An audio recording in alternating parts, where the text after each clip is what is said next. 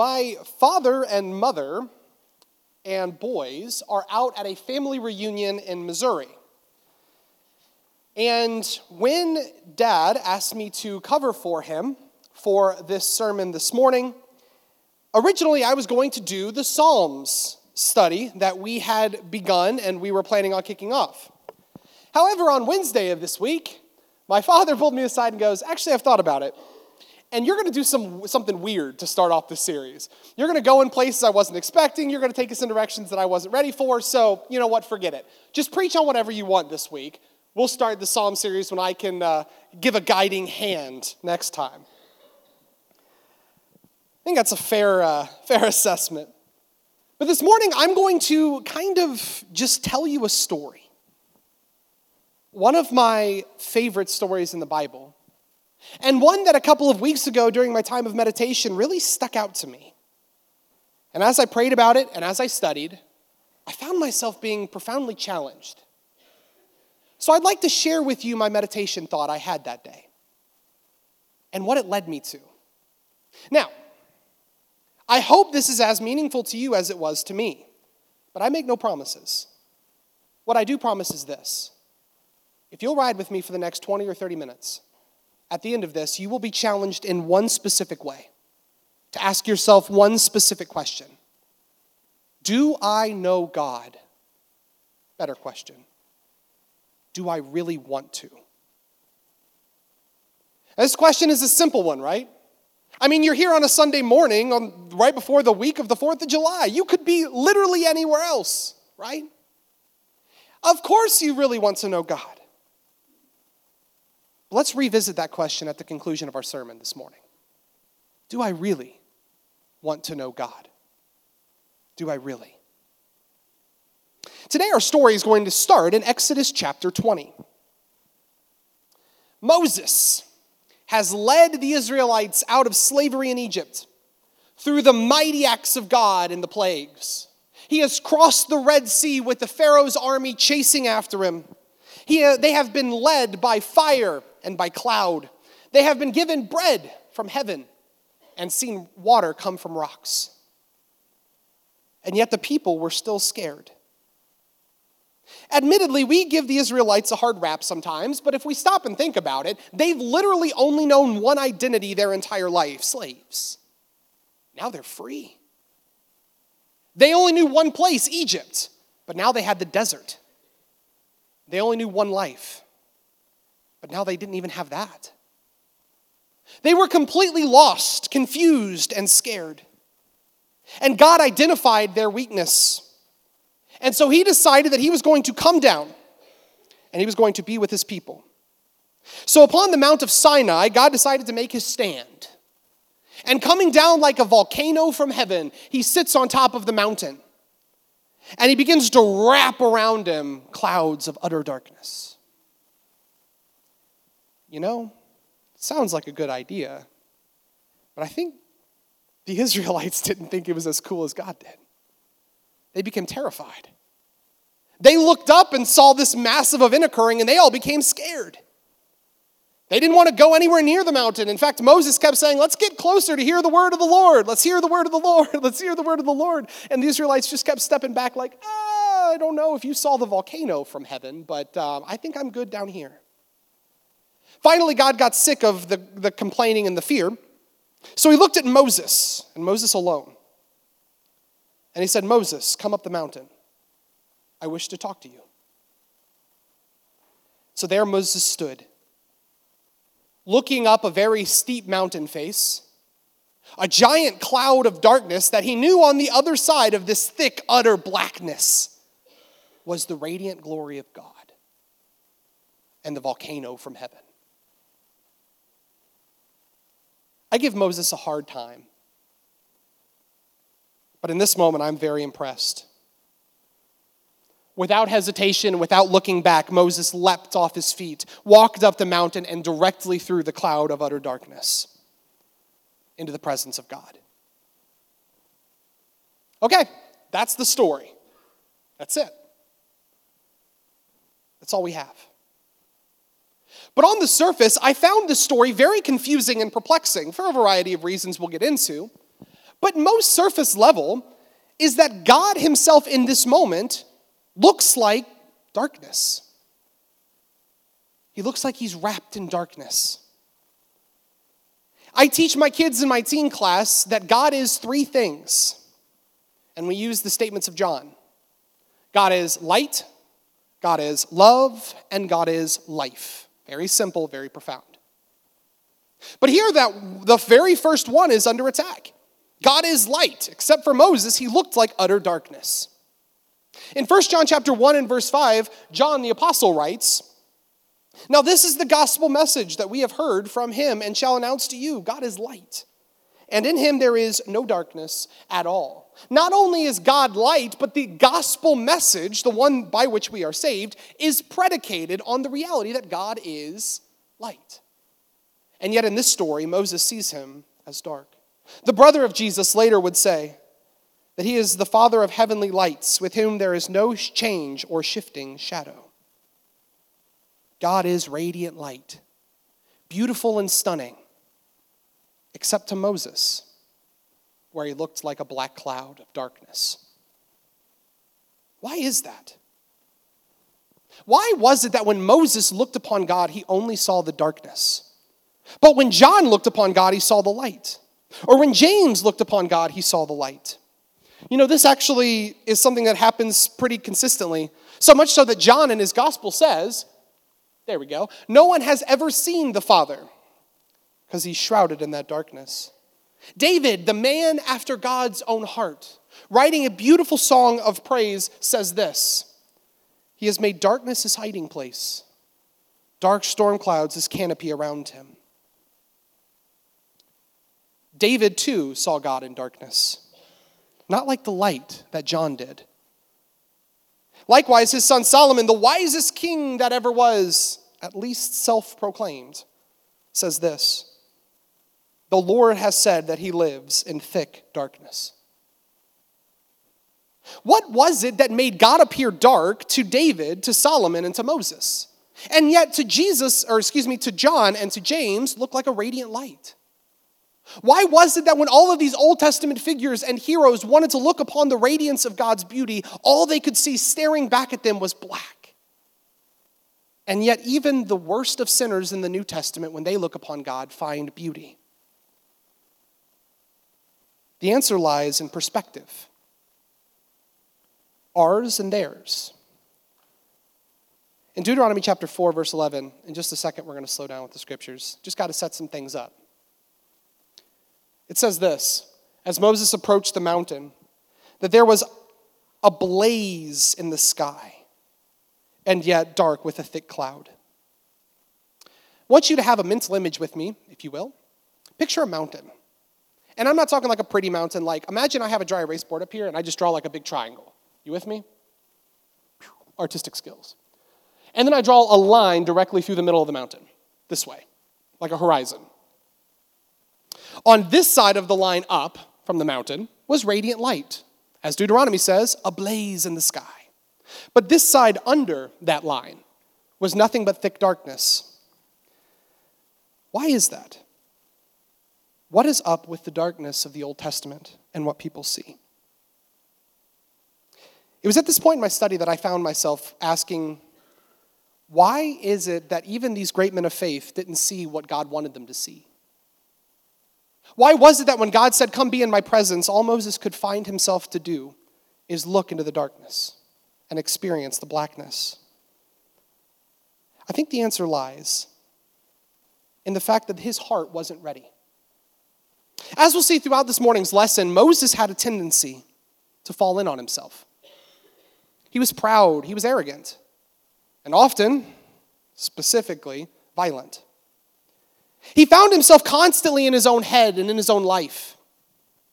And as he was preparing to see God, the only thing he had ever known was darkness.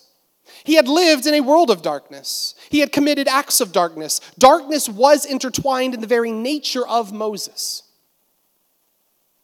And so, is it any surprise that when he prepared to go see God, the only thing that lied before him was darkness?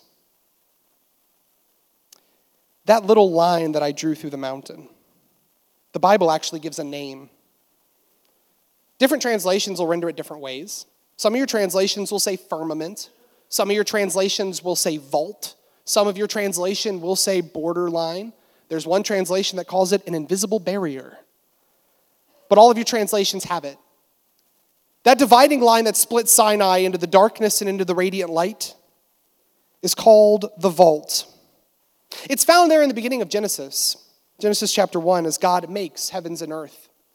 He says that He puts the heavens in the sky, then He puts earth below, and then there's this line that He puts in between the vault, the barrier between God and man, the physical and the heavenly. Throughout the Bible, we get glimpses of this vault. For instance, in Ezekiel chapter 1, Ezekiel looks up overhead, and what does he see? This thin barrier. As he's ascending into the heavens, he's riding on a chariot of fire, and he's looking around all of Israel and all of the, uh, the nations around, and he looks up, trying to go higher, but he can't. There's like a ceiling there, a crystalline mirror reflecting. And he tries to get as close as he can. Ezekiel's desperate. He wants to get to the other side because he knows on the other side of this vault is God. But the closer he gets, the more he realizes he can't pass through. It's spread out above him. What's interesting is John, in his revelation, actually gets to the other side, sitting in the place of heaven, and he's looking down this time at the vault, that sea of crystal by which he can't pass through. This vault, this line between heaven and between earth. From our vantage point, we look up and it reflects back upon us. From heaven, you look down and it reflects up to heaven. It's just a giant mirror that divides heaven and earth. One that runs directly through the, the pages of Scripture, but one that specifically runs through the mountain of Sinai, reflecting up and reflecting down depending on your vantage point. This is the part where I began to think about something pretty profound. The first thing I'd like you to consider this morning. This vault, this barrier between God and man, is nothing more than a reflection, a reflection of the one looking upon it. From God's vantage point, looking down on the mountain of Sinai, what was reflected back up? radiant light, beauty, fire, glory. But from the, desert of sin where the Israelites were, as they looked up, what did they see reflected back at them? The thick darkness, the blackness. What did David see when he reflected and looked upon God?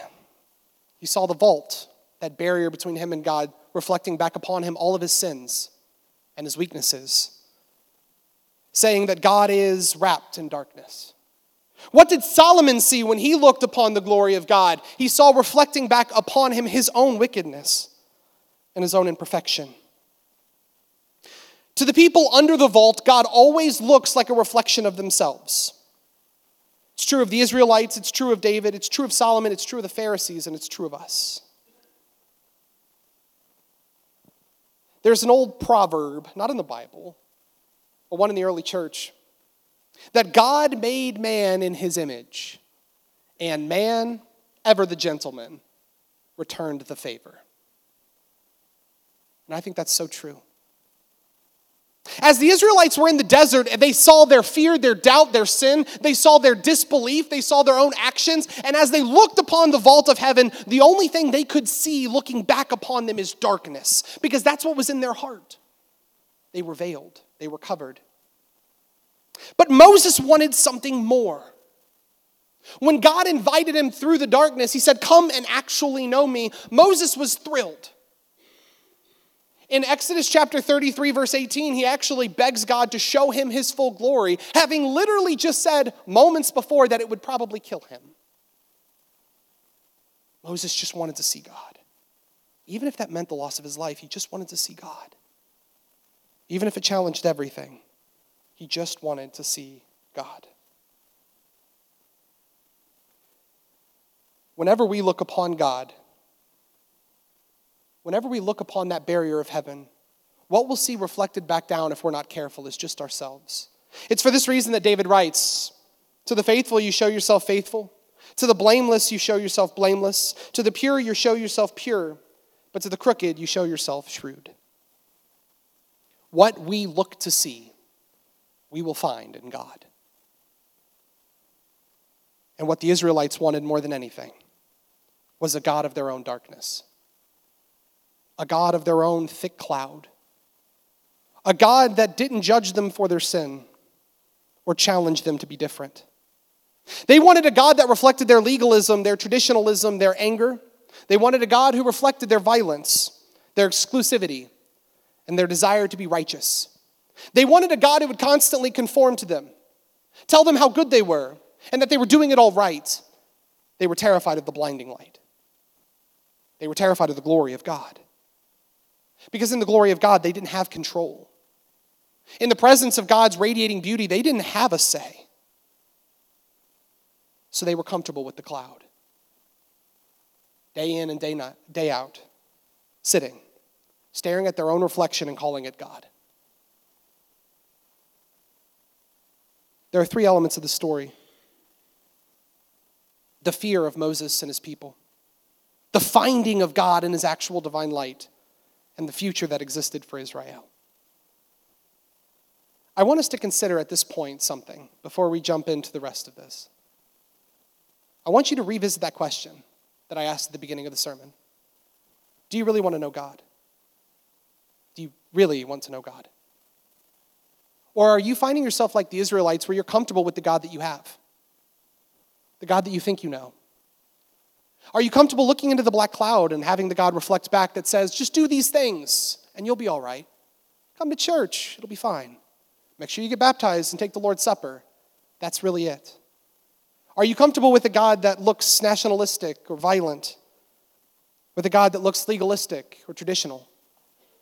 Or are you comfortable being like Moses and pushing through the clouds and beholding who God actually is and what he calls us to be? Here's the kicker, folks. Standing at the bottom of Mount Sinai is super easy. Passing through it, that's the Christian call and it's not an easy one. Let's follow Moses in this journey. It starts in fear, as most things do. The Israelites sitting at the bottom of this mountain, terrified, the God of darkness descending upon them. But see, Moses realized something that we would be good to remember. He thought that God could be different than what he anticipated. He thought God could maybe, just maybe, not be the God of darkness, but in fact be a God of light. This motivation, this drive led him up the mountain, but I want us to be very clear on the things that he knew he could be leaving behind. And as we pursue this journey, it's the same things we could be leaving behind. First, his comfort 100% his comfort. Once Moses walked into that darkness and walked through that barrier, he was going to behold the face of God for the first time, and he was going to fully understand the expectations and the nature of the God that he served. He understood that once he walked through that cloud, that nothing ever again would be the same. And yet he plunged through. He knew that he would be leaving behind his life. Before this moment, he was nothing more than a glorified governor, a general, maybe. Maybe? Really, Joshua handled most of that. But once he walked through the mountain, he knew he was going to be a servant of God in a way he had never been before because he was going to see and behold the message of God fully and completely. Coming back down the mountain, he was going to be different. His life was going to be different. And third, his faith was going to be different. There's no way that you behold the face of God and walk out unchanged. And everything that Moses valued and cared for was going to be turned on its head as soon as he walked through that barrier and saw God. There is fear in this this fear of change, this fear of worry. What is my life going to be? And it led most people, including even righteous people like Aaron or Joshua, to not want to go through the veil. In fact, they walked with Moses up to a certain point and then basically were like, Go get him, champ. We'll be right here waiting when you come down. Why? Because they were comfortable too with the God of darkness. In this, we find a very important biblical truth fear may introduce us to God, but fear will not take us to Him. Fear is all of the things that hold us back. Fear is true. They looked at God, and as Solomon says, fear is the beginning of wisdom. That's true. And as the lightning cloud descended from heaven and the voice boomed from the sky and the thick darkness appeared about Mount Sinai, guess what, everybody? They were terrified, as you would be too. That was the beginning of their journey with God. But then they allowed their fear to take over and they never moved past it. Sure, they were afraid of God, but they were also afraid of change. They were also afraid of faith. They were also afraid of tradition. They were also afraid of all these other things being altered. So they just camped out in their fear at the bottom of Mount Sinai looking at the cloud. Ironically, it is true that fear is the beginning of wisdom, but it is not its completion. The journey of wisdom takes us past fear and takes us into the presence of God, as Paul writes in Ephesians 3. Because there is no fear in love. But wisdom is fulfilled by love, and love in turn releases fear. Moses, was he scared? Yes. Was he terrified of the God of darkness? Yes. Was he terrified of the God of light? Yes. Was he scared of all the things that he could find if he walked through the darkness? Yes. Was he terrified that his life would never be the same? Yes. But did he do it anyway? Yes. Why? Because he loved God. And that's what love demands of us. One of the things that really uh, hits me is how often I'm comfortable sitting in fear. How often I'm fine sitting at the bottom of Mount Sinai. There are so many times that I look at God and I see the beauty radiating off of the cross. I see the beauty of Jesus Christ and I feel something inside of me being pulled like, Bishop, you've got to do better. You've got to be more loving. You've got to be more compassionate. You've got to be more generous. You've got, and then I find myself going, yeah, that's too much. That's too bright. Walking back down off the mountain and sitting in the utter darkness. Why? Because it's comfortable there. Every time I find my faith being challenged and pulled by a God that says it's no longer about checking boxes and making sure you're doing the right things, it's now about living like me, I find myself terrified and retreating back down, creating my checklists and my boxes that I can hit to make sure I'm a good Christian that day. I find myself in the same situation as the Israelites, sitting in my fear and never letting my love of God move me past it. Let me ask you do you sit in that fear too? Is there moments when you read the Sermon on the Mount and you read things like turn the other cheek, love your enemies, give without expectation of return, that you feel yourself getting uncomfortable by what God's asking? And instead of walking closer to the radiating light emerging from the pages, you instead close the Bible, convince yourself that, ah, really, it's not like that. It's not really that. Surely God doesn't actually mean walking back down Mount Sinai until you find yourself looking at the God of darkness? Do you find passages like Ephesians chapter 2 where, where Paul says, You've been saved by grace, not by you, not by your merit, you have to trust in Him. And you find yourself going, yeah, yeah, yeah, but I live a really good life, God. I'm super moral. I follow all the rules. That's where my security lies. Walking back down off Mount Sinai, back into the cloud of darkness.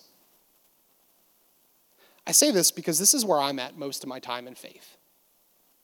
I find myself kind of, and maybe you can agree with me, maybe you don't, and maybe this sermon is just for Bishop and not for you, at which case I'm so sorry that you have to listen to 25 minutes of self revelation.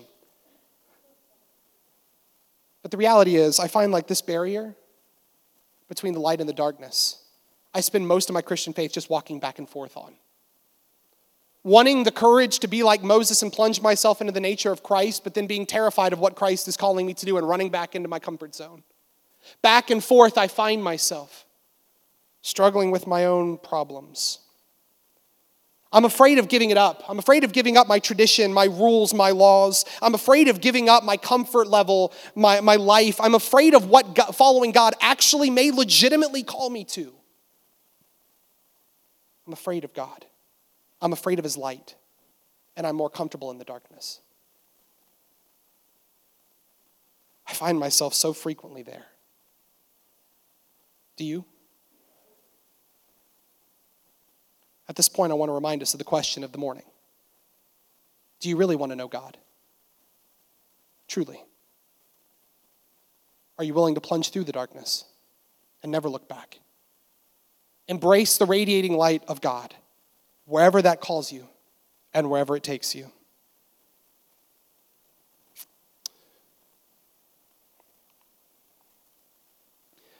Once Moses did pass through, he passed through his fear into the second part, the finding, where he discovered God. The Lord, the Lord, compassionate and gracious, slow to anger, abounding in loyal love and faithfulness. The revelation of God's light was brighter than Moses ever could have anticipated. It was more beautiful than he could have ever conceived. If you think about it, let's put ourselves in his shoes for just a second. He came out of Egypt, right? And in Egypt, they had a bunch of gods in a pantheon he was taught about, of which most of them were violent, capricious, random, or evil. Not only that, but even the Hebrews' view of God became very Egyptian in their time in exile. I mean, you don't live in a place for 400 years without it wearing off on you. So all of a sudden, God started looking a lot like, well, Ra or Baal or Molech. God was violent. God was all of these things that Moses learned he's actually not. He was angry, vindictive, quick to anger, didn't have any loyalty, and wasn't faithful to his promises. And then Moses discovers all of those things were turned on his head. This is a moment, by the way, that I really wish I could live out. And maybe you do too.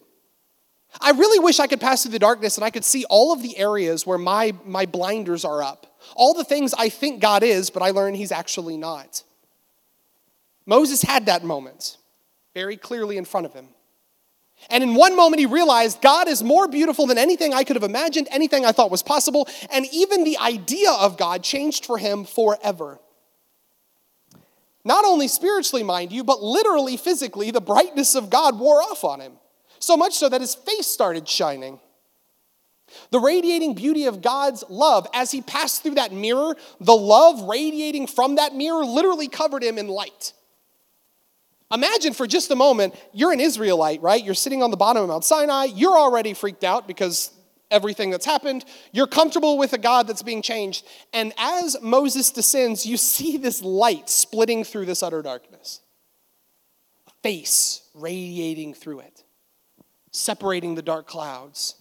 And descending from the top of Mount Sinai, you see Moses changed, light reflecting. Moses would come down and he would read the law. He would talk about all the things he learned about God. You can even hear in his voice the excitement. Guys, guys, I know you think God's this, God's not. I know you think God's vindictive, He's not. I know you think God is exclusive, but He actually desires that all people find Him. I know you think that He's all of, all of the, the judgmental, the legalist, the traditional, all of those things. He's not. He wants you to be free. And all the Israelites could see was the light and all they wanted was the darkness. And so they looked at Moses and said, Moses, we hear you. But cover it up. Put the veil back on. I'm ready for the darkness again.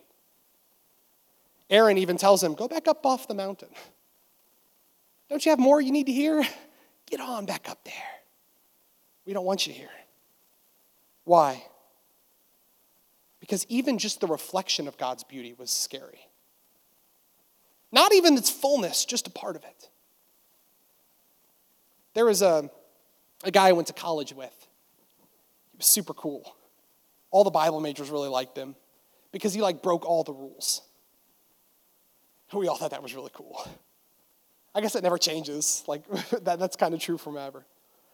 But I remember one chapel talk, he walks up to speak, you know, the whole assembly of Freed Hardeman sitting there. He walks up in cargo shorts and flip flops. You can hear him clickety clacking all the way down. He walks up to the podium, pulls out a Bible out of his back pocket and slams it on the table, opens it up.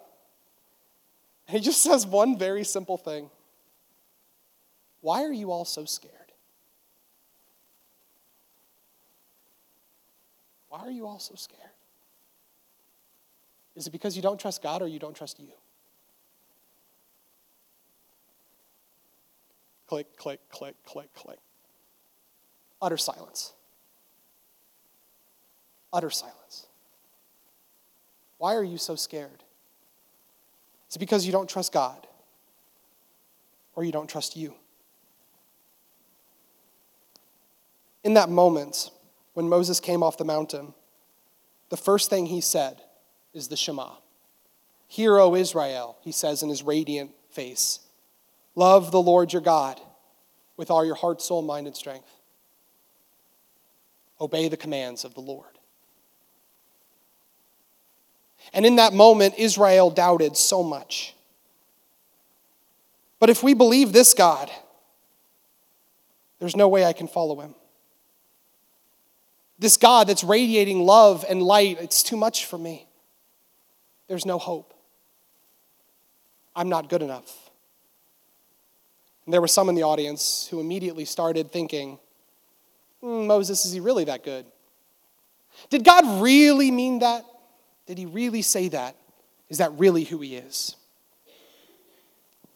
Are you afraid? Are you afraid of you not being enough or him not being enough? This idea is very important for us as Christians because we live so much time in that zone. Even when we have glimpses of God or see it radiating off of people, we find ourselves afraid, not trusting God or our ability to follow Him. Fear never really goes away, does it? Because even when you pass through Sinai, you still start doubting yourself or God. There was a line that a kid a student of mine here, actually, in class one day said. He said, Do you really think that we teach the good news? It's like, Yeah, of course. The gospel, right? Like, this is like Christianity 101. And then he kind of says, Yeah, but doesn't it kind of seem like mediocre news at best? That was the moment I realized that he had never really fully seen the beauty of God. And then it made me realize that maybe it's because I've never taught it right. Maybe all he saw when he looked at God is what the Israelites saw a God of laws and rules that they have to get right, perfectly adhering to, otherwise, they get sent to hell, reprimanded and punished. It's not good news at all. You know what it is? A God of radiating light. So beautiful that it will reflect off us and in every part of our life. A God of stunning beauty that we can't help but think through. Moses had the fear, but he passed through the darkness anyway. And what he found on the other side was a radiant light, a beauty that's terrifying to behold because of where it called him to go. And as he came back down off the mountain, the Israelites not only rejected the light of God, but rejected the light of Moses, just a reflection of the light of God, because they were comfortable where they were. They were scared. Scared that they weren't going to be good enough, and scared that God couldn't possibly be this beautiful. And that kind of defined the future of Israel, didn't it? That was kind of their shtick from then on. Augustine, I'm going to skip ahead a lot of slides here. Augustine was preaching a sermon one time in the fifth century, and he said this line The truth is that the Old Testament of Mount Sinai produced children of slavery. It's a quote from Paul and now serves only one purpose to bear witness of how we have arrived at the new covenant. He's right. In that moment on Mount Sinai, the only thing that was revealed was the people's inability to accept the beauty of God. Only glimpses, Paul would say in 2 Corinthians 3, ever actually made it off the mountain. Because they were so scared to behold God that they never fully saw him. And so we have prophets like Nahum. By the way, I know this is a weird book to reference, considering probably none of us have read Nahum in the last five years. But in Nahum chapter 1, you see the, this disjointed prophet trying to figure it all out, right? In one verse, he says, God is overwhelmingly angry like a torrent of wrath hitherto unknown. And the next verse is, but the Lord is peaceful, a refuge in time of distress. but with a torrent of wrath, he will destroy Nineveh in order to save all those that he loves. And you're like, dude, who is this God that you're trying to see? And you can see Nahum, like all the prophets, like all the people in the Old Testament, trying to look through the dark cloud at Sinai and see a glimpse of the light behind it. But they never were able, were able to. In that same Second Corinthians passage, Paul actually gives us the reason why. Because it wasn't until Jesus Christ came that the darkness was expelled, and once and for all, we all behold the beauty of God square on. Until now, as Paul writes, there is no excuse. There is no darkness for us to hide behind. Mount Sinai's cloud is gone, completely eradicated in the cross of Calvary. Because of that, we are left with a terrifying decision, but a beautiful one. Do we believe that God is as beautiful as he says he is? That God is as gracious as he says he is? That God is as kind as he says he is? Do we believe that God actually looks like Jesus? Jesus, the one who was willing to die rather than to kill. Jesus, who was willing to offer himself on the cross instead of holding us to that standard. Jesus, who, mind you, was willing to save you at the expense of himself. Jesus, who loved the children and cared for the prostitutes, surrounded himself with tax collectors and sinners and didn't care for his own reputation at all, who often flouted the rules of society and of the church, challenging them and forcing people to question what's really important here? Every time that he walked into a room and he saw the shadow of Sinai still there, he lit a torch and he wiped it away, forcing every single person he ever came in contact with to look on the radiating face of Moses and the reflection of God's beauty. There were a lot of people who saw Christ. There were a few who followed him, but large was the crowd who said to crucify him. Why? Because, as John said, the darkness couldn't handle the light. It's never been able to. It always wants the darkness. Whether it's Moses coming down off Mount Sinai, or whether it's Jesus on trial, we've always rejected the light for the darkness, the comfort level that comes from it. This story is a challenging one. Moses ascending the mountain, going through the dark cloud. Thank you, Noah. This is important because it's a metaphor for our journey with God. This morning, we find ourselves there, sitting on the Mount of Sinai, looking up at a reflection of a God that we often make in our own image. A God that we view as scary, vindictive, wrathful, judgmental, legalistic, or ready to punish. And God's inviting us like He invited Moses take a few more steps, walk through the cloud, and let me show you who I am. But we shouldn't do that lightly. Because when we walk through that cloud, we're going to find a God who radiates love and grace, who's going to challenge everything we thought we believed, challenge every view we ever thought we had of God, and we're going to walk off the mountain changed and scared of the life that we're called to live. But you know what? There will never be anything more beautiful than you look at when you see Jesus square on. A God of grace and love. A God who looks at you and says, You're not going to get it all right. That's why I'm here. Who says, Of course you have sin, but I've bore it. Who sits on the other side of the dark cloud with open arms, begging you just to walk through it and to be with Him. So, church, I promised you I'll end with this. Let me ask you a question Do you really want to know God? The beautiful God, the God who changes everything? Or are we going to be comfortable sitting, looking at the God of our reflection, the God wrapped in darkness? I hope that was a God of light. This morning, you have an opportunity. We do every week and not just every week, we do every day, every minute of every day, to cross through that darkness to God. But often what holds us back is that first step or the next step.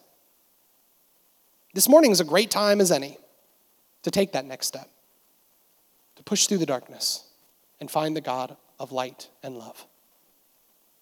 We're here to help you with that step, whether it's baptism, whether it's just talking about God, whether it's a prayer to overcome a temptation or a sin, or whether it's just because you need some help. We'd like to help you.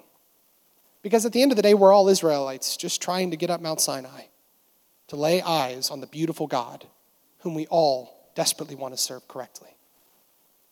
He loves you, He's calling for you. Walk through the darkness today. We'll be in the back if you need anything. Otherwise, let's stand and let's sing.